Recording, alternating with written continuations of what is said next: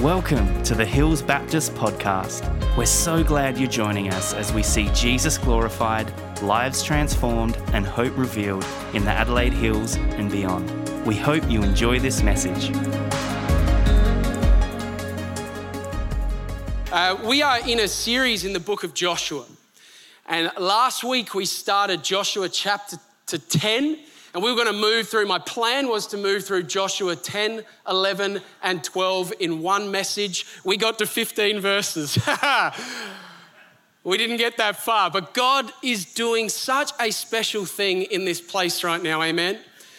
God is, is just doing a work, and I'm so excited about what He's doing. And I felt like we just needed to pause and come back. I don't want to rush through uh, what God is saying in this moment to our church as we look at, at Joshua, we look at the God who conquers, the God who is good to his promise, the God who's good on his word.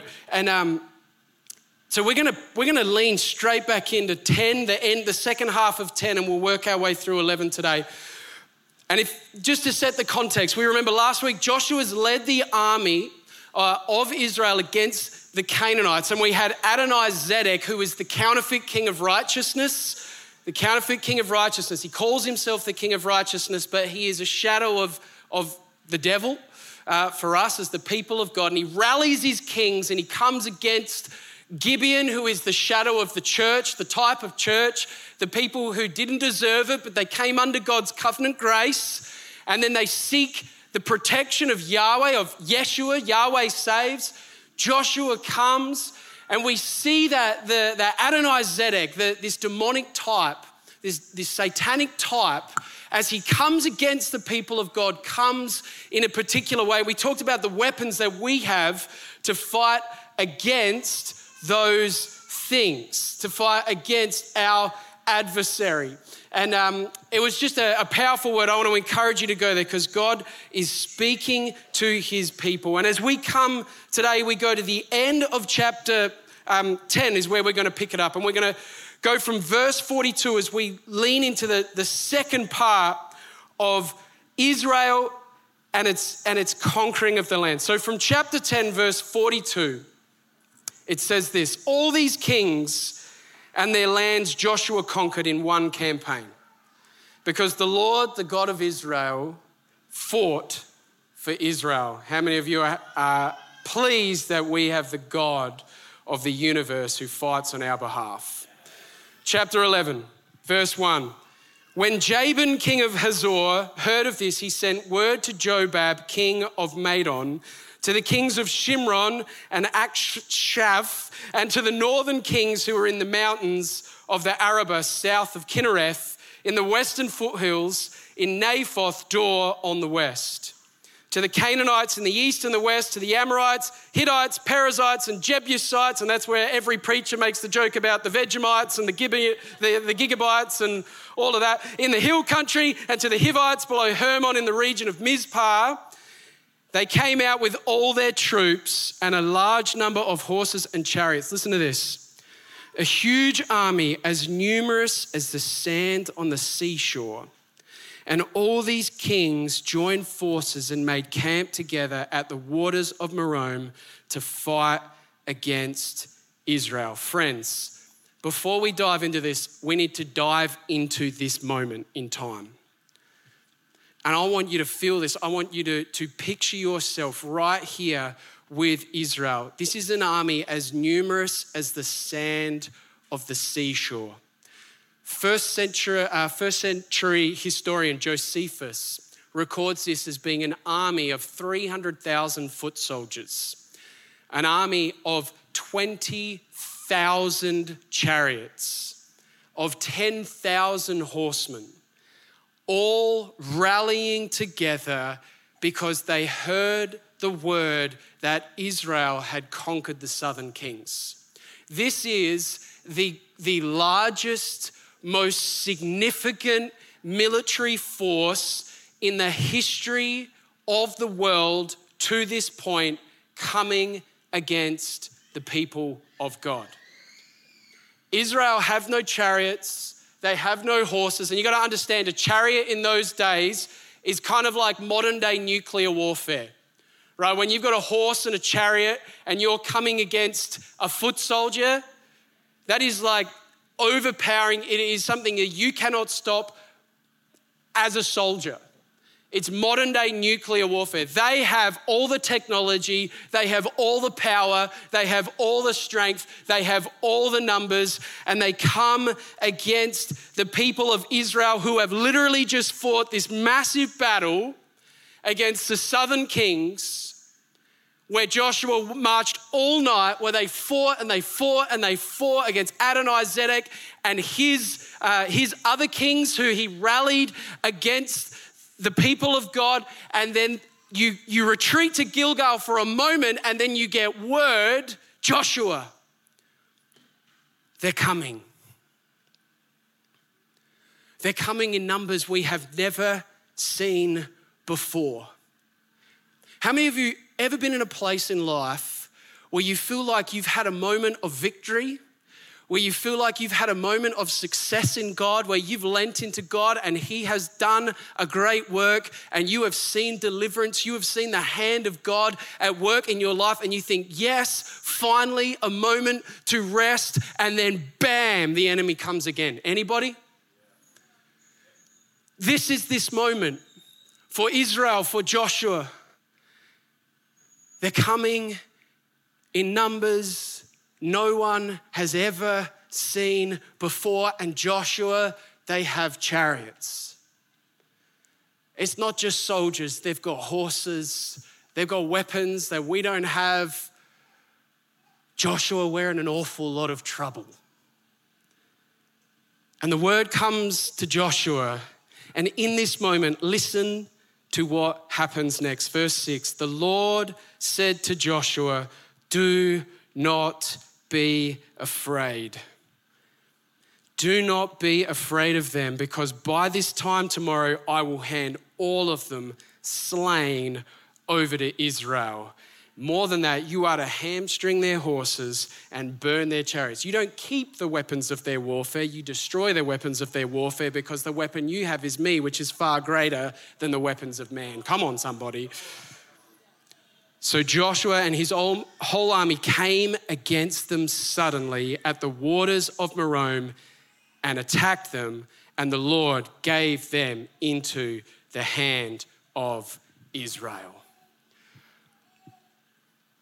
I'm so excited about the word God has put on my heart for this morning.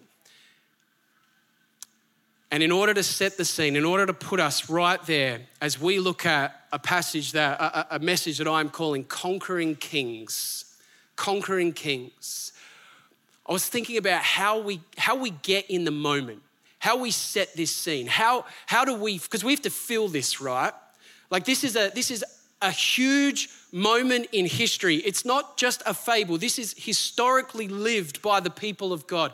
And we've got to put ourselves in there. And I was chatting with, with Adzi, who, who does all of our, our video stuff, and I said, Adzi, I feel like we need a montage.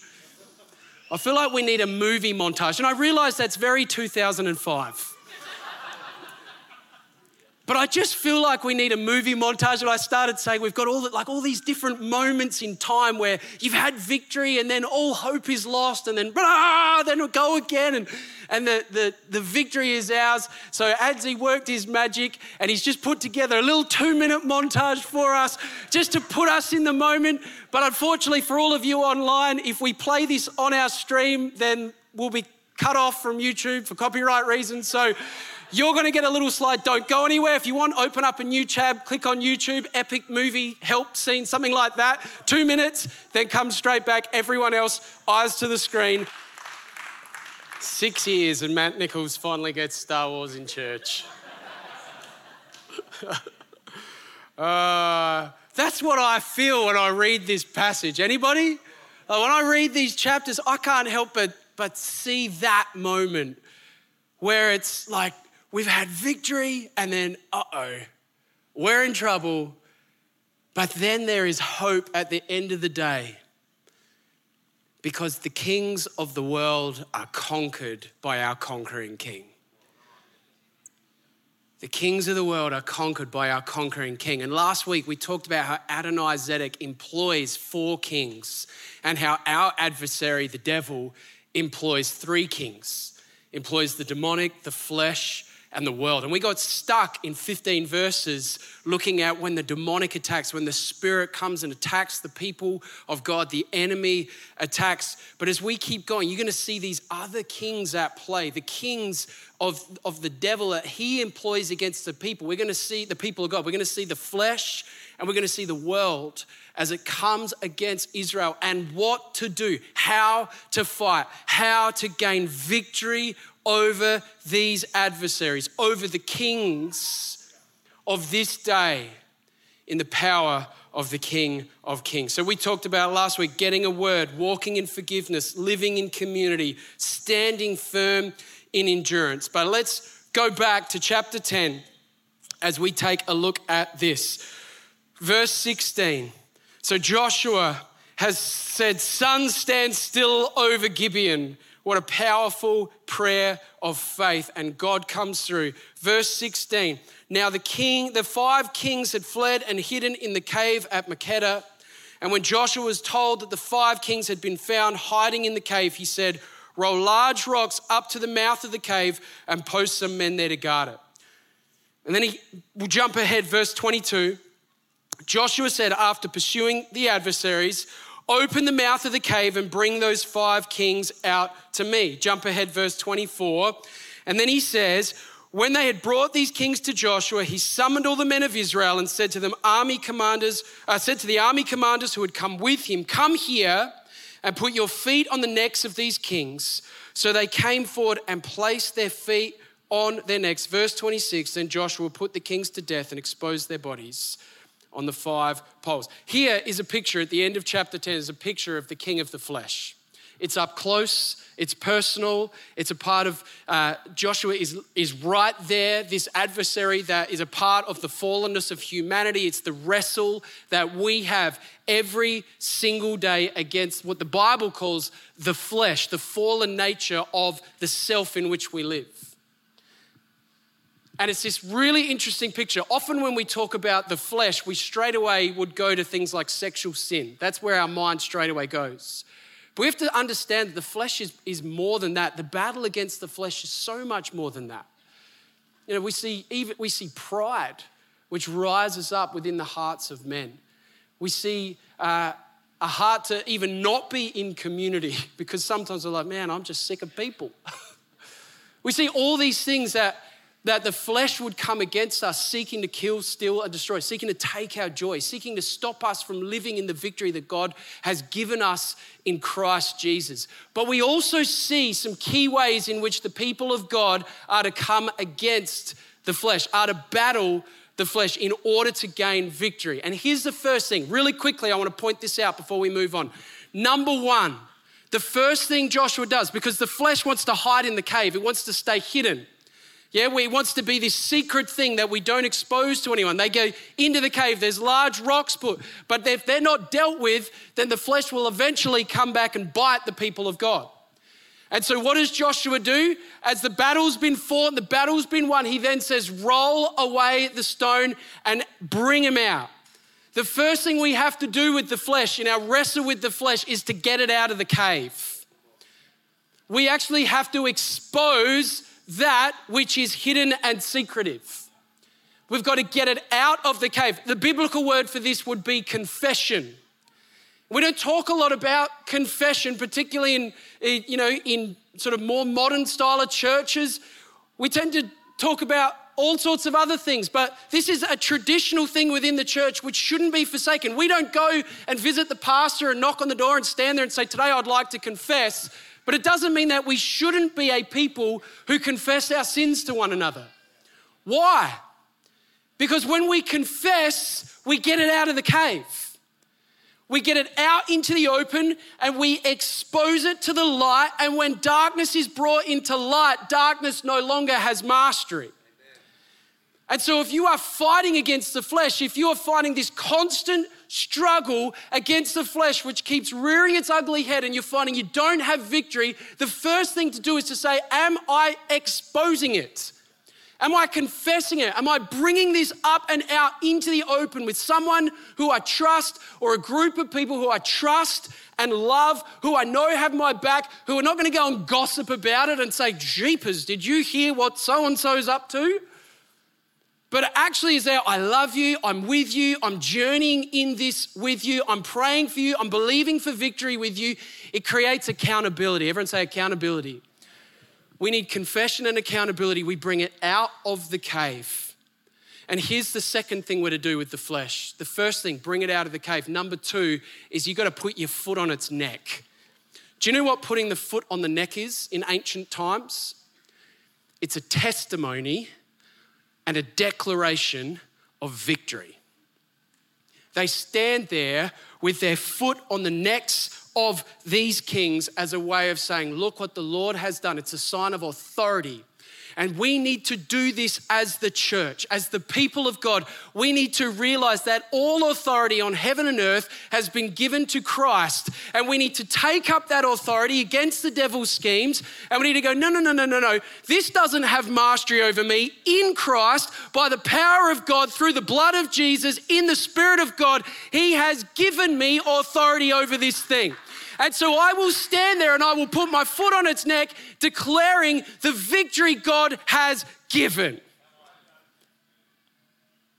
And if I stumble, if I make a mistake, I'm not going to put that thing back in the cave and allow it to have more mastery. It's open, it's there. I'm walking in confession with my brothers and my sisters. I will have victory in this day. And we stand with our foot on the neck.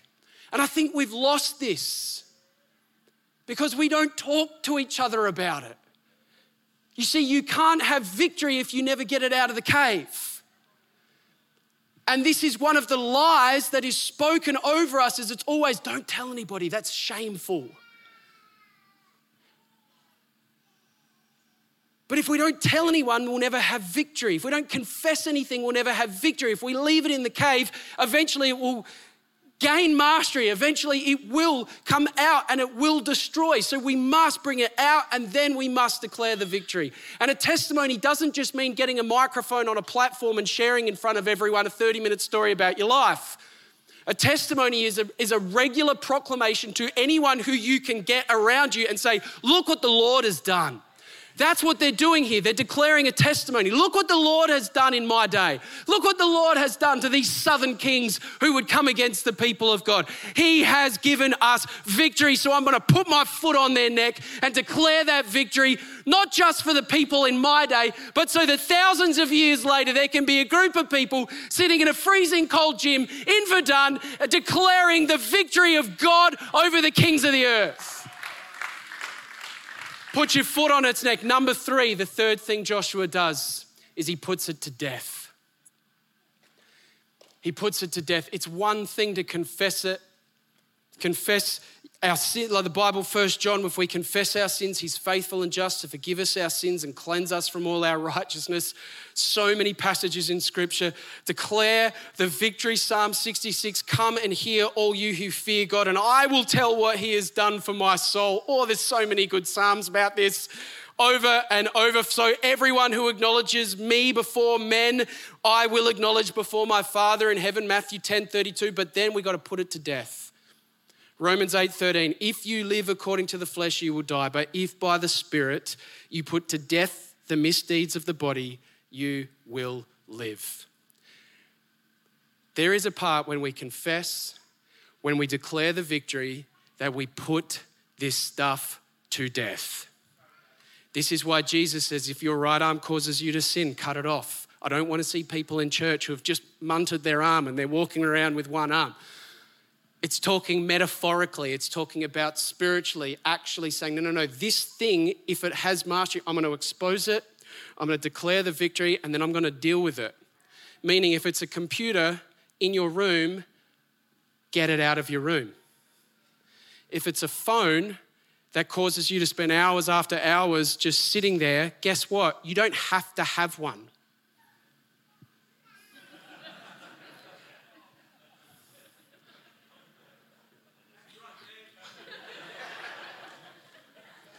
Do you know that? Do you, Do you realize that? You don't have to have it. So we can get rid of it. And even better, we can get rid of it with our brothers and sisters, our accountability partners, because we're walking in it together. It's like a bomb just went off in here. I know it's awfully quiet in here. But it's true, isn't it? Maybe if something has mastery, we've got to put it to death. Maybe if gossip has mastery, we've got to put it to death. And you've got to have someone in your world who, every time you start to turn a prayer into gossip, has the permission and the authority in your life to go, stop, that's gossip. And instead of getting offended, we just receive it and go, You're right. I'm putting that to death right now in Jesus' name. Come on, somebody. We got to get it out of the cave. We got to declare our victory and we got to put it to death. But it begins by getting it out of the cave. This is what we see with Joshua, with the southern kings as it speaks to the church and the battle against the flesh. Let's keep going because there's so much more in this because we come to then chapter 11 and this is the moment this is the moment where where the enemy is coming against and we think oh I don't know if we can beat this this this enemy is too big and this is this picture of the world this is the picture of the world. And by the world, what I mean is the, the value system of society that is contrary to the will of God when there is this systemic value system rising up in our society that is contrary to the will of God. That is what the Bible means when it talks about the king that is the world, that would come against the people of God. And friends, this feels huge. This feels enormous. Sometimes, I don't know about you, but sometimes I look around, I'm like, can we even, like, how do we even fight? It's such a massive adversary which is coming against the people of God. How do we know that the chapter 11 kings of the world? Listen to this, listen to this.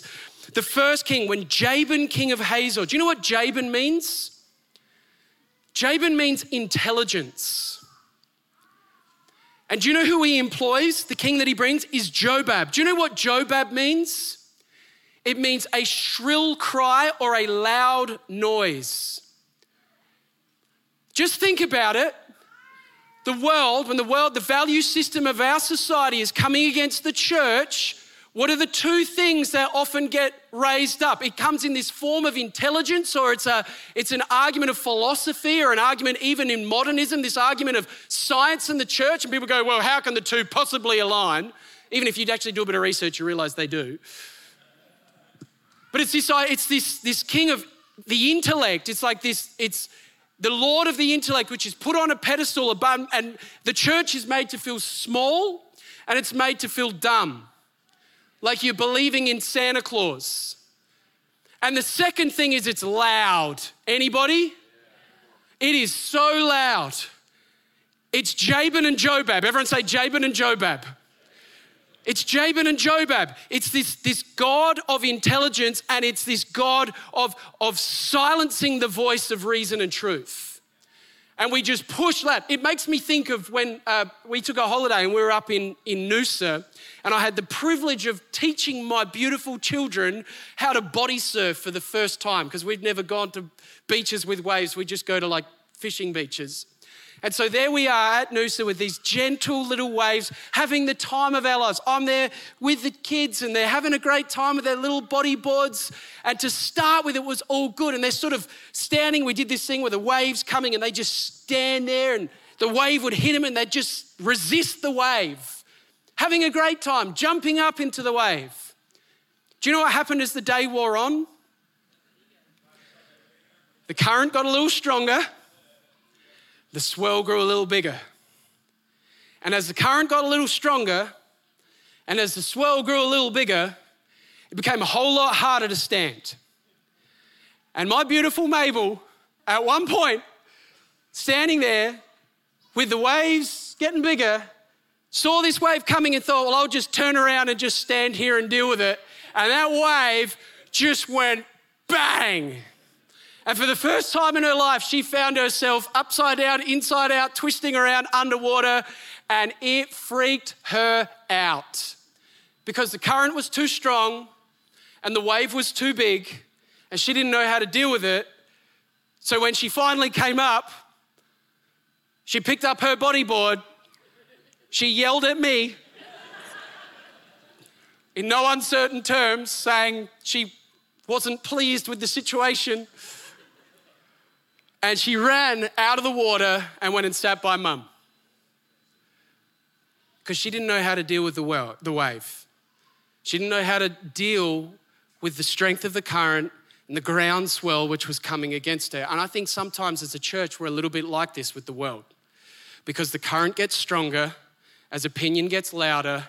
And it seems like the wave, it seems like the torrent that is coming against the church because they get all these people who have intellect and all these people who are loud and they cancel culture starts to shut down the voice of the church. If you have a different opinion, you're just silenced. And we're like, how do we deal with this? Anybody with me right now? And so the tendency that we have is to pick up our board, get out of the water, and go and sit on the beach. But that is not the call of God.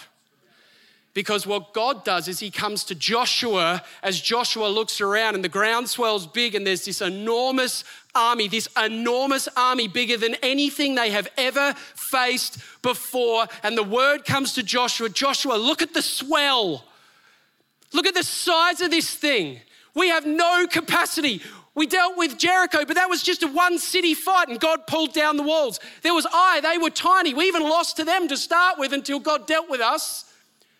And then, we, yeah, we beat the southern kings, but God rained hailstones on them. How the heck are we supposed to deal with this? Do you know what the Lord says? He just says, Go. You see, in our battle against the enemy, sometimes all we can do is stand. Sometimes we just have to stand our ground, as we talked about last week. Sometimes we just have to hold on. But there are also times where we have to advance. And so the word comes to Joshua, and Joshua, he says, Do not be afraid, go. Go and attack. So Joshua takes his little army in comparison and they go and attack. And here's what we realize as this happens. Friend, this is awesome. This, like, oh, this got me so good. Because Jabin, intelligence, the wisdom of the world, has rallied this enormous army by the waters of Merom. But here's the thing about waters waters are always in a valley. Where do you not want to be in warfare? A valley. You always want to be on the heights. You always want to be up high because that has an advantage. So Jabin, the intelligent one, rallies 300 armies with chariots and horses in a valley. And the thing about the waters of Merom is it's a swamp. Oh, come on, someone. You've got to start thinking. It's a swamp. How good is a chariot in a swamp? How useful is a chariot in a swamp? It's useless. And this is the thing about our enemy. This is the thing about the world. It thinks it's intelligent. It thinks it's got wisdom. It thinks it's got us covered. But this is the truth of God.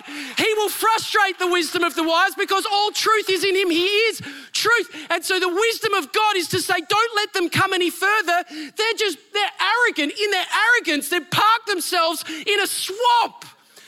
And you, if you go now, though small, you'll have the high country. And the ESV is beautiful because it says it, they fell on them. That they got the high country, and Joshua's like, now's go time. Because these guys are in a swamp. Yeah, they're huge, but we've got them surrounded. So we're going to fall upon our adversary. That's the wisdom of God. We must be very careful to understand that the Bible, that the truth of Jesus Christ is just that it is truth. It is logical. It makes sense.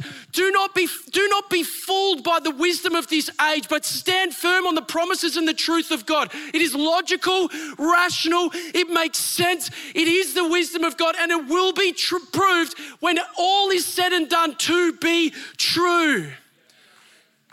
Let me, let me just speak something for a second. This is being revealed in our day right now.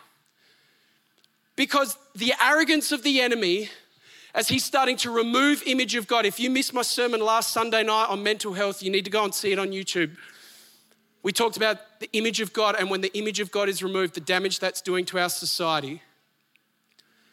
This is what's happening this image of God trying to destroy the people of God by getting rid of the fact that we are male and female. and that we are fashioned for a purpose by the hand of God. Our society, the world, is trying to remove that so that it might destroy humanity. But the position of the church, the truth of God, is very logical and it's very rational. And we are actually seeing now in that arrogance that that is being refuted by people who are not even Christian. That there are people who are rising up, God is raising up a voice that's even outside the church who's saying, This is so ridiculously illogical, it's like parking an army in the waters of Merom. But here's the sad thing is the church has been so silent on it that God's having to raise up people outside the church to be that voice of reason when it was always supposed to be the church who were the people who walked in the truth and victory of God. May we not be a people who walk in disobedience out of fear of the enemy that's coming against us. May we be a people who walk in the truth of God in radical obedience, taking our stand, not in arrogance, but just saying, hey, what we have is reasonable. What we have is true, and I'm not going to be pushed around anymore. I'm not going to sit here and allow the waves just to silence my voice and push me underwater and force me onto the beach. I'm going to face that wave, and as it comes, I'm going to go head first into it, dive right at it, knowing that the truth we have is good. Amen? Amen? That we are to take that stand, that we are to be bold, we are to be strong and courageous as the word came to Joshua and stand against the tides that come against the people of God because we have the wisdom of God. Let me throw some passages at us. Look at this 1 Corinthians 1 18 to 20. For the message of the cross is foolishness to those who are perishing, but to us who are being saved, it is the power of God. For it is written, I will destroy the wisdom of the wise, the intelligence of the intelligent, I will frustrate. Where is the wise person? Where is the scribe? Where is the philosopher of this age? Has not God made foolish the wisdom of the world? The world has Jabin, we have Jesus. The world has Jobab, we have the Spirit of God. And it is time for the church to arise. It is time for the church to realize the weapons of our warfare are not carnal, but they are mighty in God through the tearing down of strongholds. It is time for the church of Jesus Christ to take its stand against the devil's schemes, to fix our eyes upon Him, the author and perfecter of our faith. It is time for us to put on the armor of God, the helmet of salvation, the breastplate of righteousness, the belt of truth, the sandals of peace, the shield of faith, the sword of the Spirit, and going with prayers in the Spirit on all occasions, that we might see the enemy defeated and the kingdom of God made manifest on the world, breakthrough in people's lives. Those who have believed lies about their nature, those who have believed lies about their worth and their value value would hear the word of God, they would hear the truth of God, that it would cut through, and we would begin to see a radical outpouring of God's spirit of grace, of mercy, of truth, setting captives free and releasing people into new life. That they would know that they were not an accident, that they would know that they have not got no purpose, that they are nothing but atoms colliding, but they would know that you are made in the image of the living God that you are created in Christ to do the good works that He prepared in advance for you to do. That you would know that because you are made in the image of God, fashioned by His right hand, that before a word is on your tongue, He knows it completely. Therefore, I have infinite and intricate value that far outsees anything I can do, give to society, but it's just because this is who I am in Him. And when we know who we are, and we have the revelation of my the, the value that I have just from being a human in what God has done for me, then all of a sudden we begin to see change in our lives. We begin to see people walking in purpose as the lies of the world slowly start to crumble, and we're seeing this. As I said last Sunday night, almost 50% of Australians are suffering from mental illness. That's because Australia's believed a lie about who it is. And when truth cuts in, we will begin to see that lie fall and we will begin to see breakthrough in our generation. And I believe with all my heart, we will see an awakening in this country. We will begin to see revival in this day. Is anybody with me? Because how many of you know we need revival? And revival begins as we get out of the cave, as we begin to declare the victory of God, as we begin to put to death the misdeeds of the body, and as we begin to walk in obedience with what God has called us to do and proclaiming truth in love, not in arrogance, but standing firm against the tide of our culture with a message of hope, truth, and love. In the same way Christ did in first century AD, which changed the world. And the same spirit that empowered Christ indwells the church today. Amen. And we're called to walk in that. And so here's where we close, band. You can come up. But here's the promise. Here's where we live. Here's why we can go against the wave of the world. Because in verse 23, chapter 11, it says this So Joshua took the entire land just as the Lord had directed Moses and gave it as an inheritance according to their tribal divisions. Then the land had rest from war. Let me read it a slightly different way using his Hebrew name. So Yeshua took the entire land. Let me say it again because you didn't get it. So, Yeshua, Yahweh saves. You didn't get it. Let me read it again. So, Jesus, you still didn't get it. Let me say it again. So, Jesus took the entire land. There you go, you got it.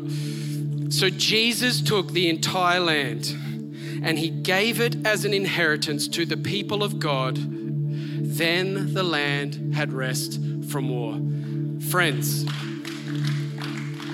the reason we have hope, the reason we stand, the reason we gather here in faith, the reason we can go into the world declaring truth in love, the reason that we can stand against Jabin and Jobab is because Yeshua, Jesus, is the King of Kings. And as you keep reading into chapter 12, the whole chapter is simply just a list of kings that were destroyed. That's all it is.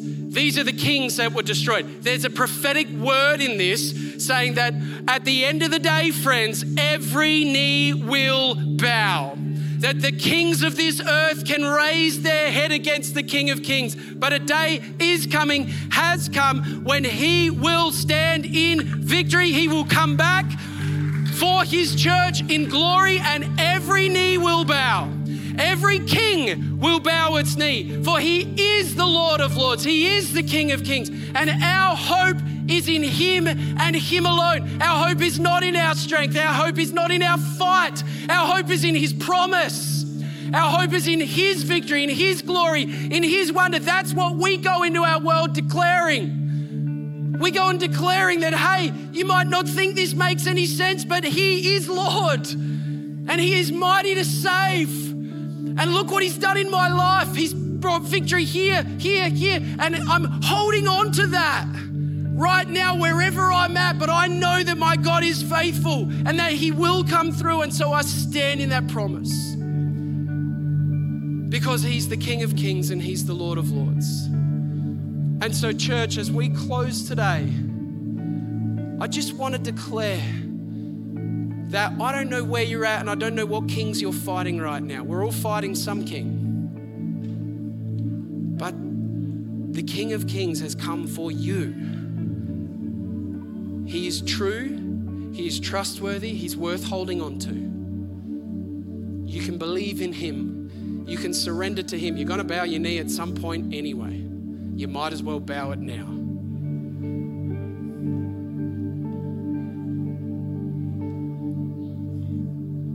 He has done the work as He promised, and the inheritance is coming. Rest for the people of God is coming. The seventh day rest that we were created for is coming again.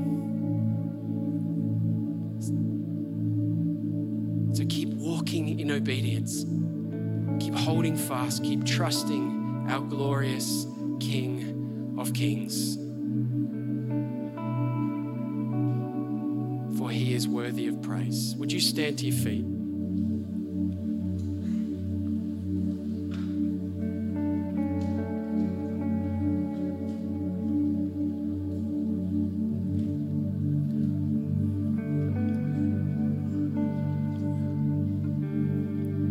Just feel to pray over us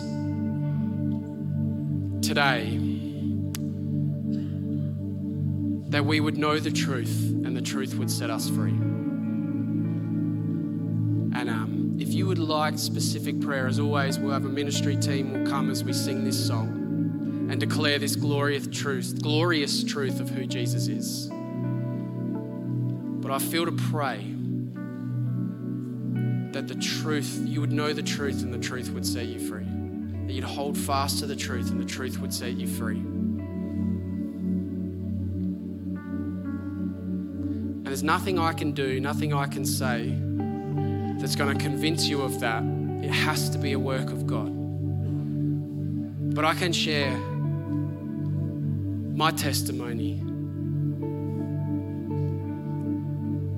that I have wrestled with all the religions of the world. I have spent years pondering what is truth, as Pilate did. And with absolute certainty, I stand on the fact that Jesus Christ is true. That he is the King who is worth bowing your knee to. And I would love to talk about him more with you and what he's done in my life, and so would our team. They would love to talk to you. And if you want to have that conversation, we'd love to invite you to do that. Following Jesus is more than just sticking your hand up and saying yes, it's about a life devoted to Him. And we'd love to invite you into that life. So if you want to have that conversation, if you want to know Him more, please come either now or after the service, and we'll talk to you and share the love of Christ with you. Or if you need encouragement this morning with whatever you're facing, maybe like Captain America, you look up and see an army against you and think, I don't know what I can do. Hope is around the corner. Hold fast for our soon coming King is the one who conquers kings. So if you want prayer, if you need prayer, please come as we sing, declare who He is. In Jesus' name, Lord, we love you, we thank you, we praise you.